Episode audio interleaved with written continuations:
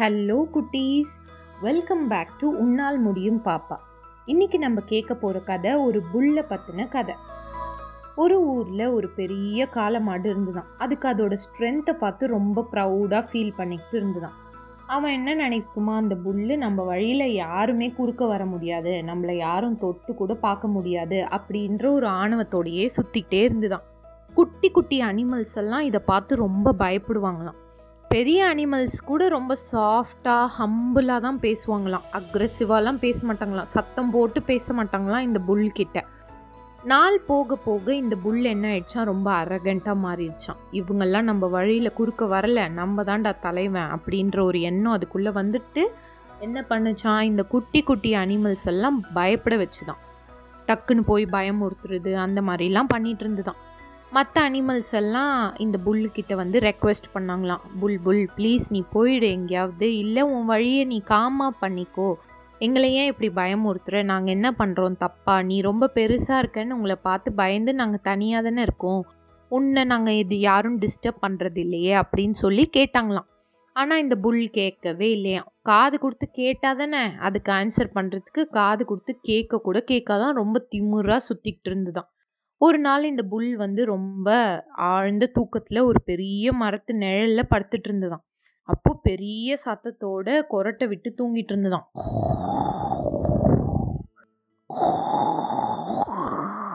அப்படின்ற சத்தத்தோட தூங்கிட்டு இருந்ததாம்.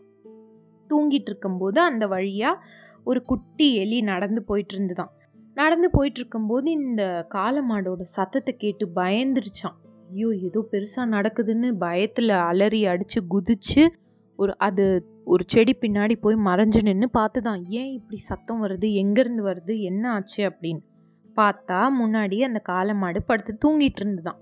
நல்லா தூங்கிட்டு இருந்துதான். அப்போ இந்த எலி நினச்சிதான் சரி நம்ம மெதுவாக நடந்து அந்த வழியாக போயிடலாம் அப்படின்னு யோசிச்சுதான். அதை யோசிக்கும் போதே அதுக்கு இன்னொரு தாட்டும் அது மைண்டில் வந்துதான். ஏன் இந்த மூக்கிலேருந்து இப்படி ஒரு சத்தம் வருது? ஏன் அப்படின்றத நம்ம தெரிஞ்சுக்கணுமே. தெரிஞ்சுக்காமலே நடந்து போயிட்டோம்னா என்ன பண்ணுறது அப்படின்னு இந்த குட்டி எலி என்ன பண்ணுச்சா இந்த காலமாடு கிட்ட போய் அதோட மூக்கு கிட்ட போய் ஏன் இந்த சத்தம் வருது? அப்படின்னு அந்த மூக்கு ஓட்டைக்குள்ளே போய் போய் பார்த்துட்டு இருந்துதான் எட்டி எட்டி பார்க்குதான். இப்படி அப்படி பார்க்குதான். ரொம்ப பார்த்துதான். அதுக்கு என்னன்னே புரியலன்னு அந்த மூக்கை வந்து இப்படி தூக்கி பார்த்துதான். தூக்குன உடனே இந்த புல் என்ன பண்ணுச்சான் ஹச்சுன்னு தும்முச்சான். தும்முன வேகத்தில் இந்த ப்ரீஸில் அந்த மூக்கிலேருந்து வந்த காற்றுல இந்த எலி எகிரி போய் வெளியே தனியாக விழுந்துருச்சான். இந்த காலமாடும் முழிச்சிருச்சான். முழிச்சிட்டு யாரா என்னை எழுப்புனது? யார் அந்த தைரியசாலி? அப்படின்னு பார்த்தா எதிரில் இந்த குட்டி எலி நின்றுக்கிட்டு இருந்துதான்.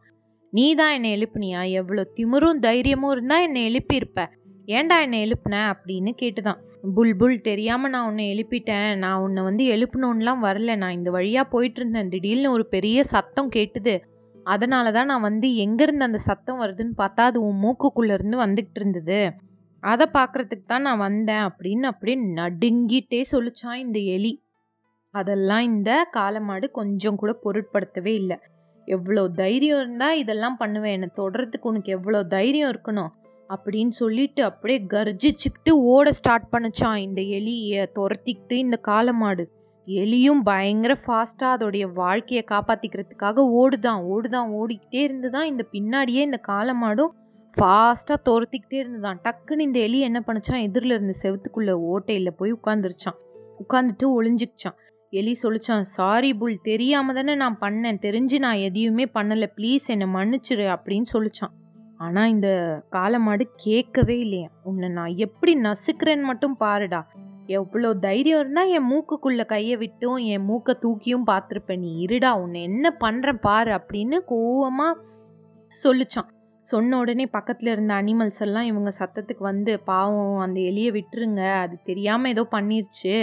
சத்தம் வருதேன்னு பார்க்க வந்தது ஒரு தப்பா அப்படின்னு கேட்டால் நீங்கள் எல்லாம் வாய மூடிட்டு உங்கள் வேலையை பார்த்துட்டு போங்க. யாரும் எங்கள் பிரச்சனையில் குறுக்க வரக்கூடாது அப்படின்னு இந்த புல் வந்து ரொம்ப கோவமாக சொல்லிருச்சான் அப்புறம் எல்லாரும் சைலண்ட் ஆயிட்டாங்களாம். இந்த புல் இந்த புல்லை பார்த்த நடுக்கத்தில் அந்த ஓட்டைக்குள்ளேருந்து அந்த எலி வரவே இல்லையா? நான் என்ன ரொம்ப சாரி என்னை ப்ளீஸ் மன்னிச்சிருங்க அப்படின்னு சொல்லிச்சான் நான் ரொம்ப சின்ன அனிமல் ஏன் இப்படி பண்ணுறீங்க உடனே அங்கே பக்கத்தில் இருந்த கவும் சொல்லிச்சான் எலி ரொம்ப சின்ன அனிமல் அதை வந்து பழி தீர்த்து நம்ம என்ன பண்ண போகிறோம் ஏன் அதை போய் நீங்கள் கஷ்டப்படுத்தணும்னு பார்க்குறீங்க விட்டுடுங்க. பாவம் அது போயிட்டோம் அப்படின்னு சொல்லிச்சான். உடனே பக்கத்தில் இருந்த ஹார்ஸும் சொல்லிச்சான். சாரி புல்ல தெரியாமல் ஏதோ பண்ணிடுச்சு விட்டுருங்க அப்படின்னு. யாரையுமே இது கேட்கவே இல்லையா உடனே இது என்ன பண்ணுச்சான்? இரு உள்ளே போய் ஒளிஞ்சிக்கிட்டா உன்னை நான் ஒன்றும் பண்ண மாட்டேன்னு நினச்சியான்னு இந்த காளை மாடு என்ன பண்ணுச்சான்? ஃப்ரண்ட் லெக்கை டூ டைம்ஸு சறுக்கு சறுக்குன்னு தரையில் சுரண்டுச்சான். பின்கால ஒரு ரெண்டு வாட்டி சுரண்டுச்சான். பின்னாடி போய் கட கட கட கட கடன்னு ஓடி வந்து அந்த வாலை முட்டுச்சான். வால் உடஞ்சி கீழே விழுந்தா எலி கிடைக்கும்ல அதனால முட்டுச்சான்.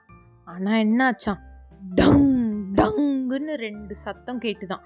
காலமாடு கீழே விழுந்துருச்சான். வால் ரொம்ப ஸ்ட்ராங்காக நின்றுதான் காலமாடு வலி தாங்க முடியாமல் கீழே விழுந்துருச்சான். எல்லாரும் அந்த காலமாடை பார்த்து சிரிச்சாங்களாம்.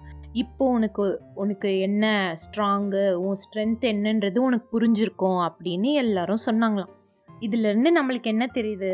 நம்ம உருவம் பெருசாக இருந்தால் நம்ம ஸ்ட்ராங்காக இருக்கோன்றது அர்த்தம் கிடையாது. நம்ம பிரெயின் எவ்வளோ ஒர்க் பண்ணுது?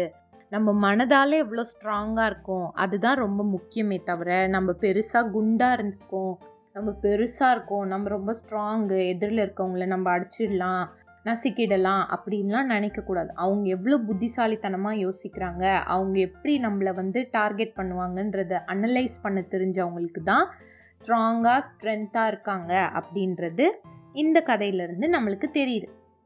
ஓகே இந்த கதையை நீங்கள் எல்லோரும் என்ஜாய் பண்ணியிருப்பீங்கன்னு நம்புகிறேன் திருப்பி ஒரு ஹாப்பியான சூப்பரான ஸ்டோரியோடு உங்களை மீட் பண்ணுற வரைக்கும் பபாய்